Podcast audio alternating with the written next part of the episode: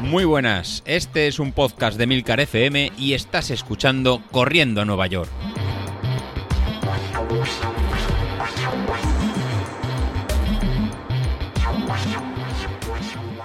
Bueno, pues ya estamos por aquí otro jueves y nada, en principio este jueves la verdad que tenía poca polémica o poca discusión, pero bueno, al final siempre salen las cosas.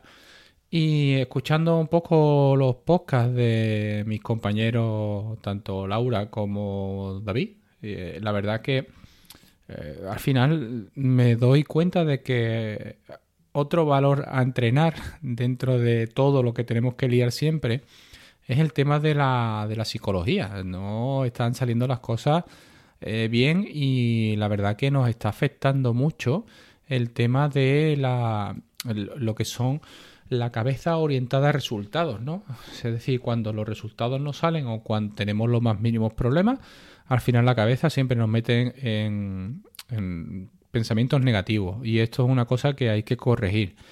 Eh, yo desde aquí siempre digo lo mismo, es decir, aunque no me lo aplique, ¿eh? pero siempre digo lo mismo. Hay un podcast que no sé quién me lo recomendó, eh, pero fue en el grupo, la verdad, y, es el, el, podcast de Hijos de la Resistencia, el de la atleta de élite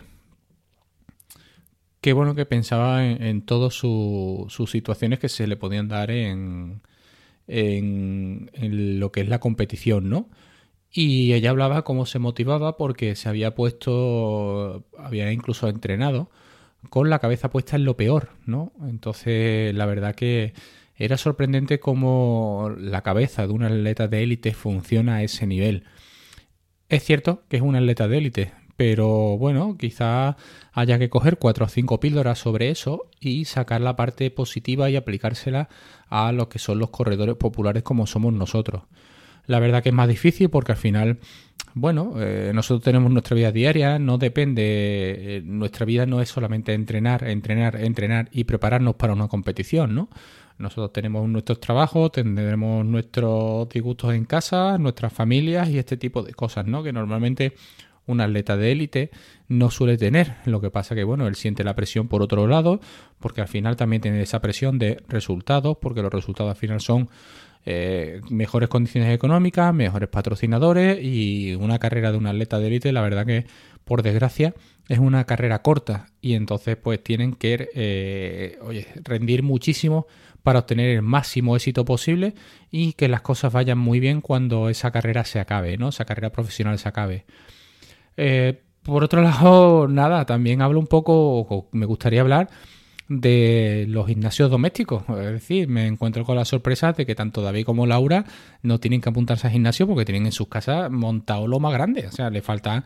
Eh, David, hay máquinas que son compatibles con el Apple Watch eh, como cintas de correr y tal. Yo creo que ya es lo que te falta, tío, porque tenéis ambos, ¿eh? no solo David, tenéis pesas, tenéis varias esterillas, tenéis gomas y aparte Laura tiene las ruedas de la muerte. O sea, eh, esa rueda abdominal es la rueda de la muerte. Yo cada vez que la he cogido, eh, eh, la primera vez que tú te tiras hacia adelante con confianza, luego no vuelves para atrás ni de coña. O sea, te quedas allí que eres igual que cuando te caes algunas veces, ¿no? Cuando te has caído en bicicleta de montaña y te quedas con los pedales cogidos porque a lo mejor están por el barro y esto, ¿no? Que te quedas con las piernas para arriba. Pues esto pasa igual. Yo siempre recuerdo una carrera de la Diputación de Huelva que se había pegado toda la semana lloviendo y, bueno, estaba todo embarrado. Incluso cuando te tuve que sacar pie a tierra, porque en alguna bajada, pues con el barro te ibas a ir, y de repente, claro, llenan las calas de barro. Y ahora metes el pie en el pedal automático, con lo cual ese barro cuando se endurece, pues la verdad que se queda con la cala fijada, ¿no? Y siempre recuerdo eh, el tema de, pasé un, arroyo artificial que se había formado por una corriente de agua, una rodera eh, y, agua, y vi a siete o ocho corredores parados, ¿no? Para cruzar ese riachuelo que se había formado. Y yo dije, maricones, estos siete o ocho me los paso yo por la piedra aquí del tirón, entrando a saco y cruzando el charco montado como los valientes. Bueno, pues nada más pasar, que la rueda de adelante, caí de cabeza dando vuelta a campana y era con el barro seco, las calas no me salían, con lo cual me quedé totalmente cubierto de agua, simplemente sacando un poco la cabeza, lo suficiente para poder respirar. Y, con la cara de, iluso, de encima de después de pegarte toda la carrera ya mojado, porque te habías puesto chorreando en una inmersión absoluta, ¿no? Entonces, pues bueno, esto la verdad que que siempre me hace gracia en este aspecto.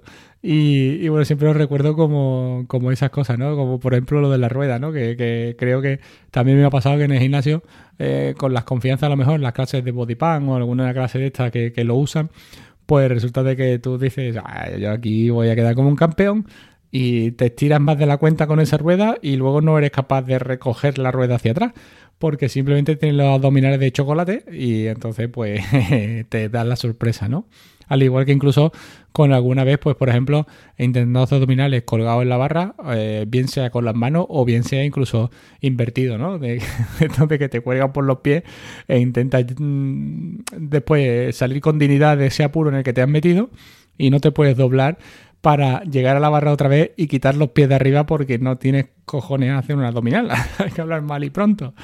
Entonces, pues bueno, la verdad que, son situaciones divertidas, aunque ridículas, ¿no? Pero bueno, siempre pasa igual. Y por lo demás, pues bueno, nada, simplemente también os tengo que, que me gustaría comentaros un poco el tema de la carrera. Volví a competir, como ya sabéis, el domingo. Eh, aunque bueno, es una competición un poquito más light porque son 10 kilómetros en llano, carreras de, de 10 kilómetros. Y en este caso, como os dije, pues iba a tirar de un compañero, ¿no? Hacía mucho tiempo que no me ponía un dorsal y bastante tiempo que no corría a un ritmo un poquito más competitivo. los entrenamientos, pues bueno, sí es verdad, tengo rodajes a base de 5 y tal, pero bueno. Pero este compañero quería pasar de, quería bajar de 50 minutos en, los 10K. Y bueno, salimos y simplemente, pues bueno, yo cogí la marcheta y, fui toda la carrera hablándole, ¿no? Ese compañero que después en meta me dijo, mm, cuando pudo recuperar el aliento, me comentó que, bueno, que no me había mandado a la mierda porque no tenía fuerza ni para hablarme, ¿no? Es decir, claro, cuando yo iba totalmente, eh, digámoslo, fácil, ¿vale? Y podía hablarle y podía decirle la carrera, incluso comentarios de, oye, aquí la, carrera, la carretera está subiendo un poquito, vamos a aflojar. Eh, la verdad que iba totalmente eh, perdido en el tema de vatios porque como estoy corriendo con el Garmin, no llevo Street puesto en el reloj, la verdad que porque hasta que no me llegue el Apple Watch pues no voy a volverlo a poner. Eh, y la verdad que, bueno, pues aquí veo un poquito ahora entrando en Garmin, veo un poco el análisis de la carrera y veo que, bueno, quitando hasta el kilómetro nueve y medio, eh, que casi 10 en este caso, que, bueno, que mi compañero pues se tuvo que, tuvo que levantar el pie, eh, incluso tuvo andando unos 20 segundos para poder recuperar el, aliento. Eh, la carrera fue estupenda porque veo aquí kilómetro 1 4.58, kilómetro 2 5 minutos, kilómetro 3 4.52, 4.59, 4.53, 4.57, 4.54, 4.59, 4.54 de nuevo y el último kilómetro que fue donde se paró 5.26. Eh, la verdad que al final hizo tengo aquí un tiempo de 49,52 que, bueno, al final es lo que pedía, 50 minutos, bajar de 50 minutos y, lo consiguió, ¿no? Pero sí te das cuenta de que, oye, eh, yo disfruto a estos ritmos, ¿no? Porque ahora mismo no es que esté muy bien, pero bueno, por lo menos sé que podría decir que con un 440 o un 430 exigiéndome bastante, podría estar, ¿vale? Pero claro, a 5, quieras o no, mm, yo voy cómodo. Eh, ya te digo, y sobre todo porque me permitía hablar. Incluso eh, íbamos en eh, los primeros dos kilómetros, tres, nos fue pasando gente. Y yo le decía a mi compañero, tranquilo, que a partir del 5 hablaremos. Y efectivamente, a partir del 5 del 6 empezamos a coger a mucha gente que nos adelantó. pero bueno, y, y a darle ánimo, y empezás a formar un trenecito, ¿no? De, de persona que pasaba pues la veía que a lo mejor me podía aguantar y decía, si mira, vamos a ir a 5, si quieres ponte ahí con él y, yo llevo, ¿no? Porque, claro, oye, mola. Cuando vas ahí y puedes tirar de un grupo, pues te mola la situación, ¿no? Y ves que la gente va un poco peor que tú. Entonces, pues bueno, la verdad que, que lo disfrutas un poco más. Pero bueno, no voy a decir que me guste correr a estos ritmos. Que voy cómodo, por supuesto ¿Que me gusta?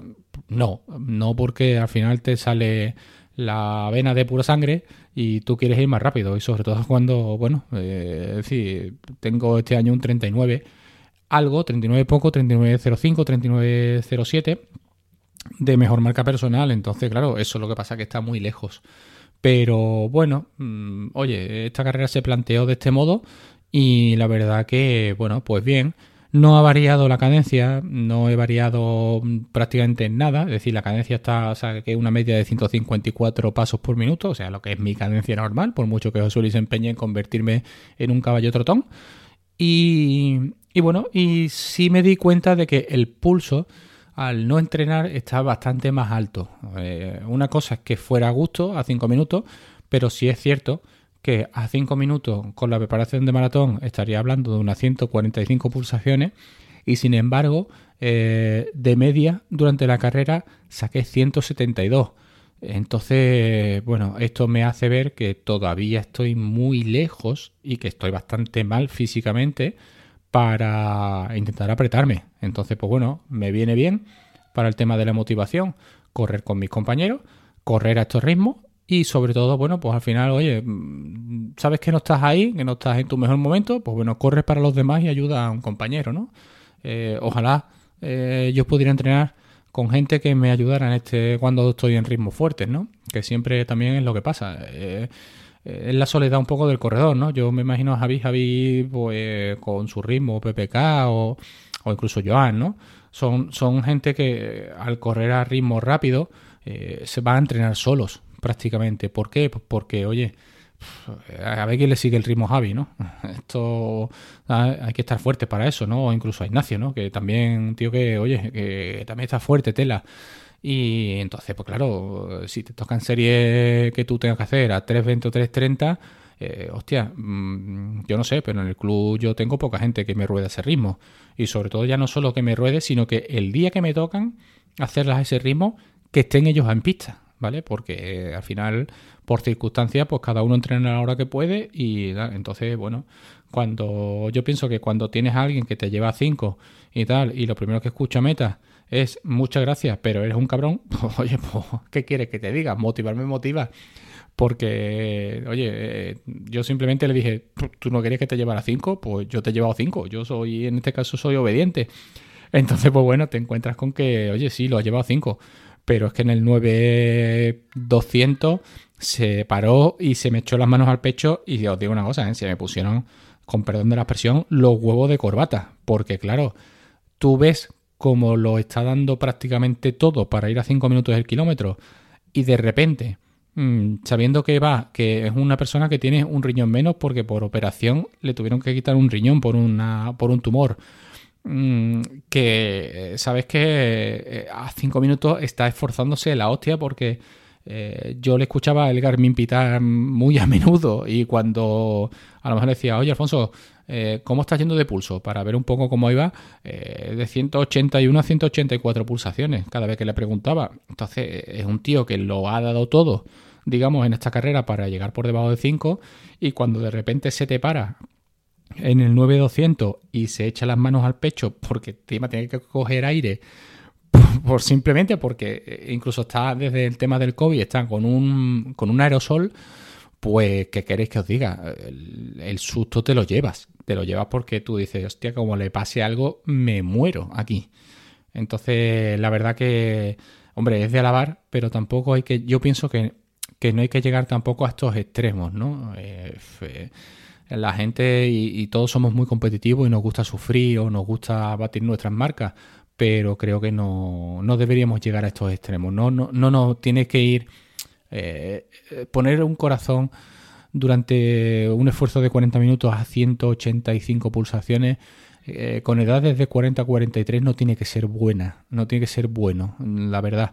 Pienso que a lo mejor pues hay que asimilar o aceptar que ya no estás para correr rápido y tienes que empezar a correr para disfrutar, ¿vale? Entonces, pues bueno, mm, viene todo un poco a colación de, la charla del otro día de si hacer un maratón es sano, si hacerlo en cinco horas es más sano, sí, tal. Al final, yo creo que lo que tenemos que hacer es simplemente correr eh, acostumbrándonos o viendo un poco y correr con cabeza con nuestra condición física y jugar con eso. Y si tú no estás para hacer sus 50, no te esfuerces en hacer sus 50, ¿vale? De momento, en una carrera, porque te puede costar un susto. Entonces, hasta aquí, oye, siempre os digo, poquito de cabeza, vamos a disfrutar, que no todo es mm, batir marca y no todo es esforzarse al 200%, porque no nos tiene que ir, digamos, la preocupación en esto. Esto es un hobby y hay que disfrutarlo. ¿Que hay que exigirse? Por supuesto que sí, que a todos nos gusta apretarnos, pero con cabecita, ¿vale? Siempre con cabecita. Así que nada, espero que os haya gustado el episodio y nos vemos el jueves que viene o incluso a lo mejor en una sorpresa un poquito antes. Venga, hasta la semana que viene.